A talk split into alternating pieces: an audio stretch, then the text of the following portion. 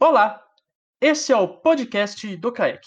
Estamos na décima edição dessa iniciativa promovida pelo Centro Acadêmico de Engenharia Química da Universidade Estadual de Maringá, nesses tempos de pandemia e isolamento social, para trazer informações, entrevistas, curiosidades e muito mais. Você pode escutar nossos podcasts por várias plataformas, como Spotify, YouTube, Anchor, Google Podcasts, entre outros. Se você estiver no nosso canal do YouTube, aproveita e deixa sua inscrição e o seu like para nos ajudar que nos deixa muito felizes. Aproveite e segue a gente também no nosso Insta, arroba para acompanhar outros projetos também realizados pela gente. Eu sou o Guilherme Nakayama e com a gente aqui hoje nós temos a Ana Carolina Miranda, da Gestão de Pessoas. Tudo bem, Ana? Como que você está? Oi, gente. Oi, Naka. Tudo bem? A Viviane e a Petrovski. Sejam muito bem-vindos. Espero que vocês gostem desse episódio. E também o João Vitor Petrovski, da Diretoria de Assuntos Acadêmicos. E aí, João, tudo bem? Beleza? E aí, Naka, tudo certo? Oi, Viviane, oi, Ana. Ótimo. Hoje aqui com a gente, como aqui os nossos convidados também já falaram, a gente tem a presença de uma convidada muito agregadora. Formada em 2009 na Escola Objetivo em Técnica de Segurança do Trabalho, Viviane Munhoz. Tudo bem com você, Viviane? Olá, boa noite, tudo bem sim. Hoje a Viviane trabalha em uma empresa terceirizada da Suzano, lá em Três Lagoas. Queria inclusive dizer que é em Mato Grosso do Sul, é o estado onde eu nasci. então, Viviane, conta pra gente um pouco da sua história, de como você entrou nessa área, que é muitas vezes procurada quando se trata de, de, de várias engenharias, inclusive a engenharia química. Eu comecei meu curso, né, como você mesmo falou, no NEP Objetivo Ilha Solteira. É, é, fiz, terminei meu curso em 2009 para Três Lagoas para procurar emprego, porque ele é solteira, é precário sobre nessa área sobre segurança do trabalho. E aí eu comecei meu trabalho aqui em Três Lagoas numa consultoria, onde abriu as portas para mim meu primeiro emprego. É, depois consegui já me atuar mais como técnico de segurança do trabalho numa construção civil, que foi no projeto da Eldorado. Assim foi seguindo minha carreira profissionalmente, graças a Deus trabalhei em frigorífico, trabalhei em parada geral, fui para trecho, fui para fora da cidade. É, agora estou atualizada aqui em Três Lagoas mesmo, já vai fazer dois anos nessa, nessa empresa que eu estou. Muito bom, muito bom. E muita gente não, não, não, não sabe, a gente queria perguntar, já para a gente colocar um pouquinho, um pouco da sua área, né? Conta um pouco para a gente também, de maneira breve, quais são as tarefas que uma técnica de segurança do trabalho realiza na rotina? Nossas tarefas são mais rotineiras, né? A DDS, que é o Diálogo Diário de Segurança, todos os dias a gente se reúne com todos os profissionais para falar sobre segurança do trabalho. Esse diálogo de segurança nem sempre é feito pelo técnico de segurança, pode ser feito por qualquer é, funcionário da área que, que queira falar sobre segurança uma outra um outro assunto, né, que agora é o assunto que está gerando mais, que é a pandemia do Covid. Então, toda, toda essa área é voltada na segurança do trabalho. Depois nós temos as documentações que são necessárias para cada função. Por exemplo, você vai fazer um trabalho em altura, Aí a gente vai abrir uma LT ou uma permissão de trabalho. A LT significa liberação de trabalho. Se você for fazer um, é, um, trabalho com espaço confinado, você também vai ter que fazer uma permissão de trabalho. Se você for mexer com trabalho a quente, que seria solda, lixadeira, tudo isso tem uma liberação de trabalho. É, quando é, tem máquinas, aí vai fazer um checklist nas máquinas. Então, essas são rotineiras melhor é bastante coisa que engloba mesmo. E aí a gente tem uma pergunta para você, Viviane, que queríamos saber por que, que você escolheu o curso técnico, é, porque você escolheu essa área e por que, que você não optou por fazer uma faculdade, talvez, nisso. Queríamos saber um pouco dessa sua trajetória, dessa sua escolha, muito importante. Na época eu escolhi o Tec Segurança, eu escolhi o curso técnico, na verdade, né, por ser mais fácil, por ser um, um curso rápido. Eu sempre trabalhei, então, assim, eu não tinha tempo para fazer uma faculdade. E com o curso técnico, era um curso mais rápido.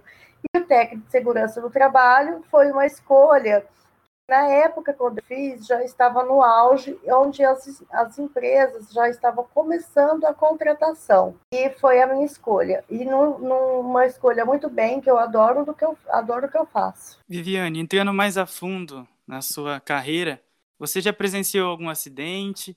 E qual é o tipo de acidente mais recorrente na indústria em geral, assim? Não, eu nunca presenciei nenhum acidente grave e nem fatal, graças a Deus. Na minha área, eu já tive acidentes é, com cortes pequenos, é, mas com esforço físico, que seria uma cãibra, é, uma, uma torção de pé. Esse acidente grave eu nunca participei, não.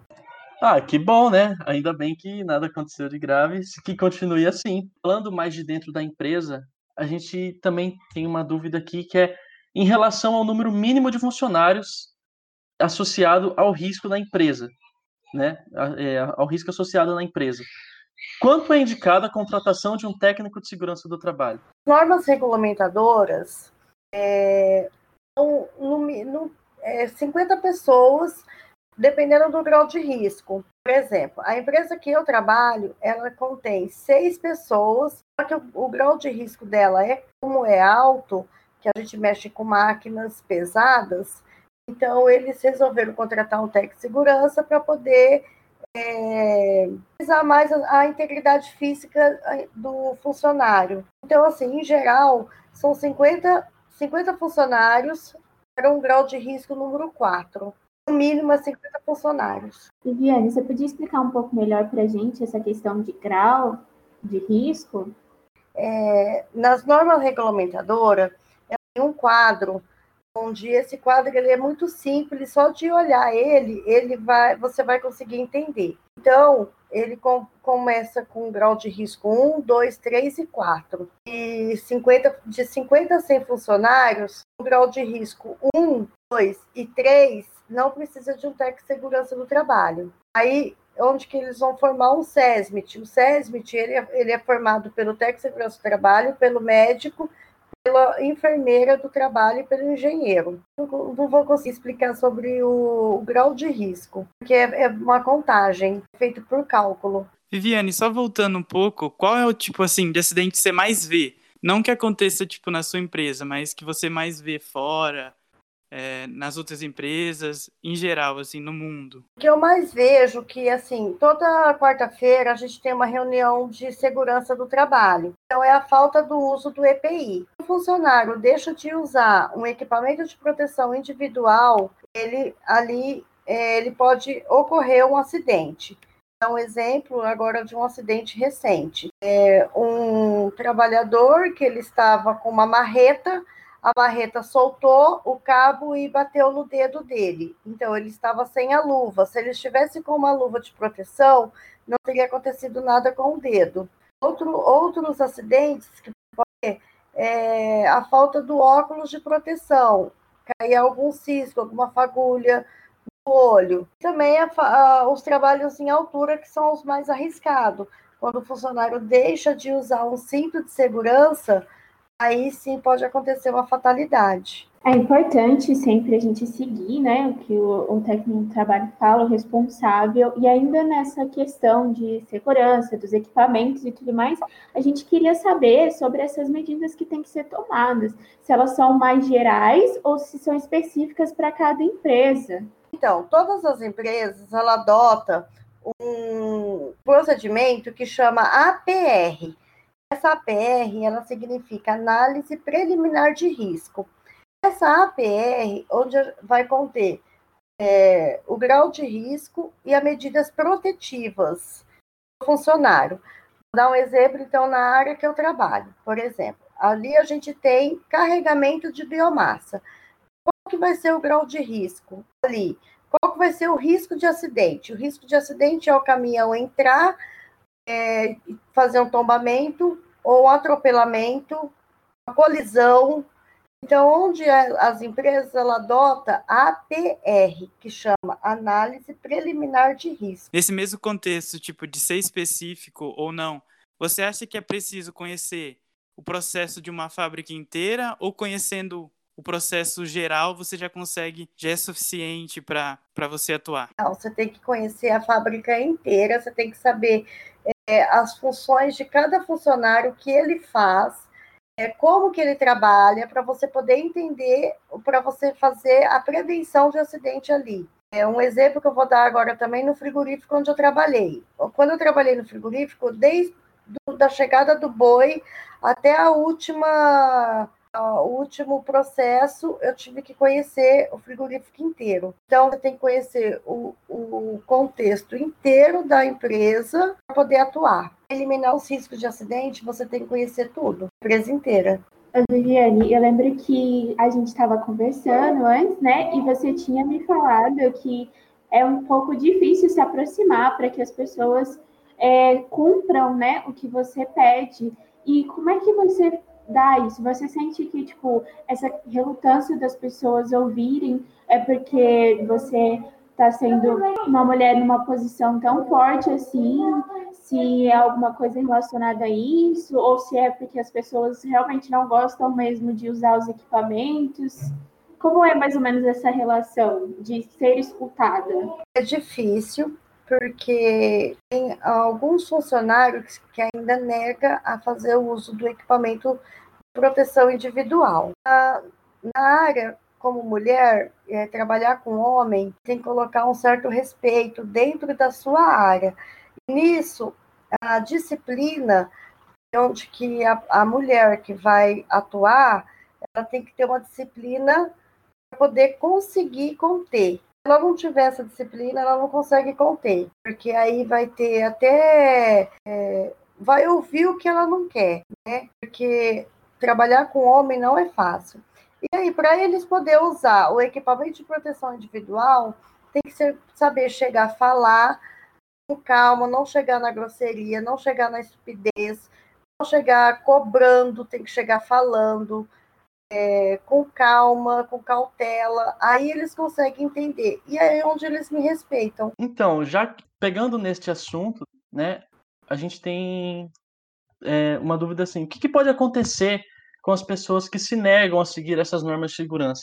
E não no sentido acidente, mas no sentido burocrático, né? O que, que pode acontecer com elas? É, que pode acontecer? Pode gerar uma advertência. Primeiramente, a gente dá uma advertência verbal. A gente chama o funcionário, pergunta por que, que ele não está usando o EPI adequado para aquela função. Se ele negar a usar, continuar negando a usar, aí vem a advertência por escrito. Você dá a primeira advertência verbal, a segunda por escrita, a, a terceira por escrito novamente, aí a quarta a gente pode dar a demissão. E Viviane, contextualizando com esse atual cenário de pandemia mundial, você observa mudanças na área de segurança do trabalho, principalmente nas questões dos EPIs, né? Máscaras, é, luvas, essas coisas. E no futuro, você acredita que haverão mudanças nessa área? A máscara já era um uso adequado para a gente, mas na hora do trabalho. Agora, com a pandemia, a gente já adotou a máscara para usar desde a hora que a gente sai de casa.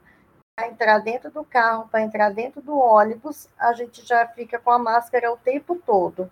E assim, a única mudança que eu senti foi é, a utilização da máscara mesmo o tempo todo e o espaçamento de um metro e meio. Antes a gente fazia DDS, a gente juntava, ficava bem mais próximo. Hoje a gente faz a DDS é, com um distanciamento de um metro e meio por pessoa para poder dar o afastamento e com a máscara. E você acha que tipo tá tendo mudanças regulatórias, tipo de lei mesmo, ou não? É só mais na fala? A mudança foi apenas o desemprego que foi geral até ah, no contexto onde que eu trabalho teve bastante desemprego e a única mudança que eu fiquei chateada com essa pandemia foi isso. É, além da, da morte que está tendo, mas é, a mudança só foi o desemprego mesmo, em geral. Ah, isso é bem triste, infelizmente está acontecendo, né? E assim, emendando nessa questão do desemprego, a gente, você comentou comigo, né? Você falou que você está trabalhando agora numa empresa junto com a Suzana, né? Que é uma empresa de papel e celulose aí do Mato Grosso do Sul, em Três Lagoas. E eu queria que você, que você contasse um pouco mais para a gente como é trabalhar aí, como é a sua rotina e essa questão do desemprego, tudo, como é que a empresa está lidando, se é uma coisa que você, como segurança, técnico de segurança do trabalho, tenha medo que aconteça muito, sabe? Como que está sendo essa questão psicológica tudo mais para todo mundo e adaptação mesmo. Você falou que já está usando tudo, mas eu acho que para o pessoal tem uma adaptação muito diferente, né? Sim, aqui na Suzano, a gente nós adotamos é, com todos todo mundo. A gente não tem não temos mais o almoço no refeitório, então a gente já pega a marmita e leva para cada área trabalhada. É, quando a, o funcionário ele opta por almoçar dentro do refeitório, mas é com o espaçamento, nós adotamos é, uma reunião a gente não tem mais a reunião no auditório, a gente tem a reunião online também, feito pelo aplicativo, e a, a utilização de máscara, que é o tempo todo usando máscara. Oi, Viane, mantendo esse assunto de pandemia, você acha que está tendo mais procura tanto das empresas quanto das pessoas para fazerem o curso de técnico de segurança do trabalho? A, contratação de um técnico de segurança do trabalho é mais para prevenção. Então, é, a contratação é para prevenir, visando uma, uma medida de controle, a integridade física e mental do trabalhador. A pandemia, ela não fez que as empresas contratassem técnico de segurança, mas para prevenção mesmo mais de acidente. Entendi, entendi. E Viviane, fazendo uma última pergunta, a gente queria saber se você tem alguma dica para as pessoas que querem entrar nessa área, para as pessoas que, que pretendem seguir essa área né, de segurança do trabalho. Uma, uma, uma, o que, que você daria de sugestão para essa pessoa que está visando seguir esse caminho? É, eu gosto muito do que eu faço e a única dica que eu daria para a pessoa é prevenção. Tem um provérbio que diz: melhor prevenir do que remediar. Então, o que a gente usa? Prevenção, porque às vezes, às vezes nem acha remédio para cura. Então, vamos prevenir, é, usar todas as medidas de proteção para a gente não poder remediar. É, é sempre importante mesmo a gente se prevenir. E agora a gente tem um jogo que a gente faz sempre com os convidados, né? E ele chama ping-pong. E aí eu vou falar uma coisa e você me responde a primeira que vir na sua cabeça, tá bom? Certo. Primeiro, uma música. Eu gosto muito de ouvir sertanejo e pop rock nacional. É uma cidade. A cidade, assim, que vem na minha mente é Ilha Solteira, onde eu nasci, é minha cidade natal.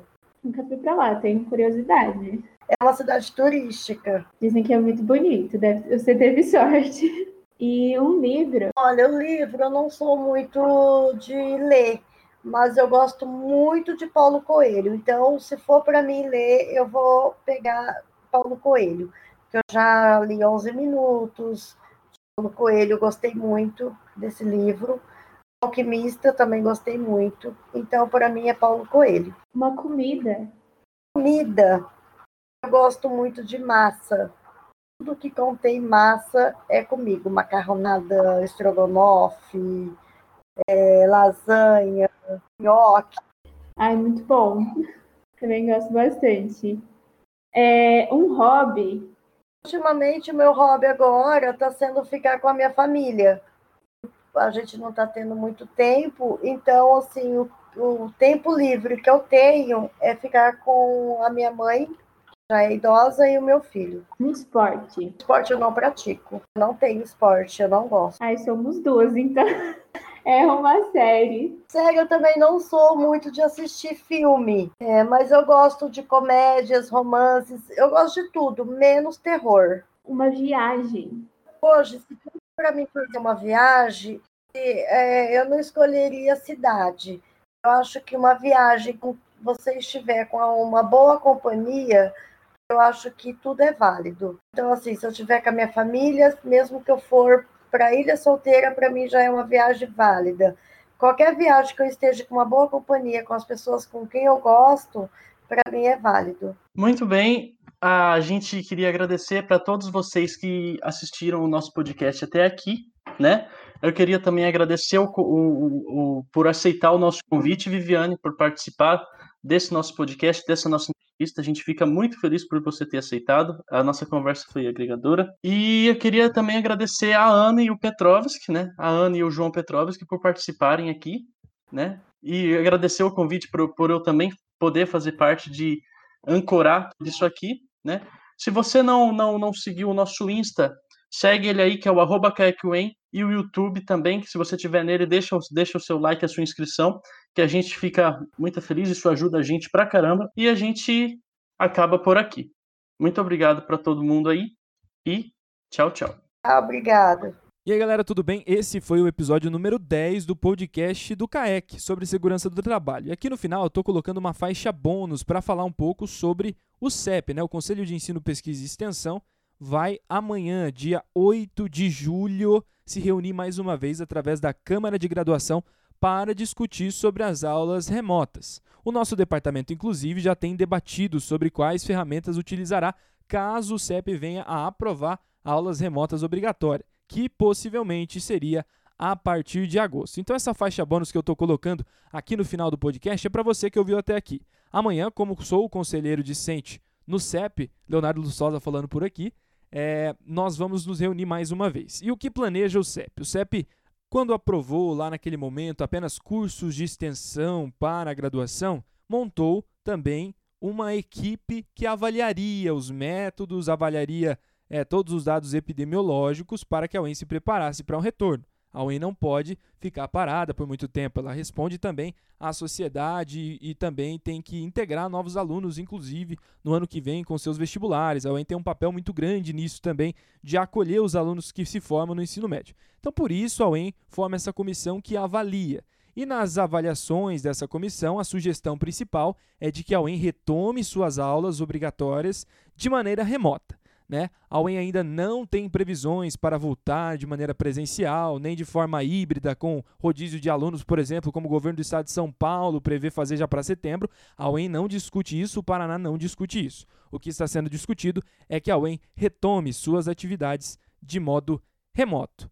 Todas as aulas vão ser remotas? Não, a discussão dessa comissão pedagógica, inclusive, ela traz a nós né, um percentual máximo de aulas que será, permiti será, será permitido nos currículos.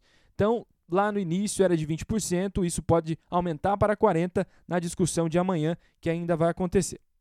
Além disso, matérias como as matérias é, práticas, elas ficarão para depois. Como o UEM não consegue alocar os alunos em seus laboratórios, em seus espaços físicos, não é permitido, inclusive o governo não permite aglomeração de pessoas para esses fins. Então, não teremos, pelo menos em breve, né, de volta as matérias práticas, apenas as matérias teóricas, que possivelmente serão decididas por cada departamento. Então, o departamento de engenharia química, com o seu conselho lá de dentro, né, decidirá é, quais matérias trazer para esse momento de pandemia. Cada semana eu vou tentar atualizar ao máximo vocês que escutam o nosso podcast e toda a graduação da Engenharia Química, para que também nós tenhamos aí um respaldo, nós tenhamos um respiro para saber dessas novidades, beleza? O CAEC não parou, o CAEC tem muitas atividades sendo realizadas, inclusive os nossos podcasts, todas as terças-feiras é, às 17 horas. Além disso, às sextas-feiras, na última, inclusive, tivemos o Integra CAEC,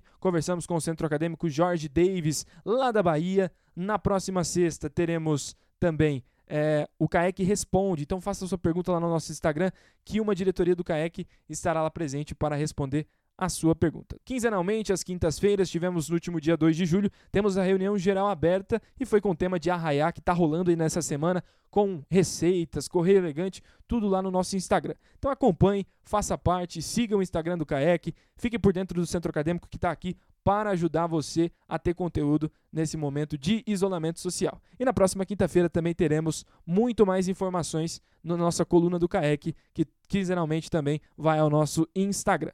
É isso aí. Agradeço. Espero que você tenha ouvido e entendido que a UEM ainda está em discussão sobre as aulas remotas, mas que nessa quarta-feira, dia 8, a CGE se reúne mais uma vez. CGE integra o CEP. É um pedacinho do CEP que discute é, sobre as aulas remotas, que é o assunto principal nesse momento. Então, na próxima terça-feira, possivelmente, atualizações já serão trazidas sobre esse tema. Então, já vá se preparando, vá conversando com as pessoas da sua turma, com seus é, amigos, seu ciclo de amigos, para também se preparar. E os cursos de extensão do DEC ainda estão rolando. Então vá lá, é, participe desses cursos que, por enquanto, são válidos aí, enquanto não temos aulas remotas obrigatórias. Se você ouviu até aqui, muito obrigado e nos vemos numa próxima oportunidade. Até mais. Tchau, tchau.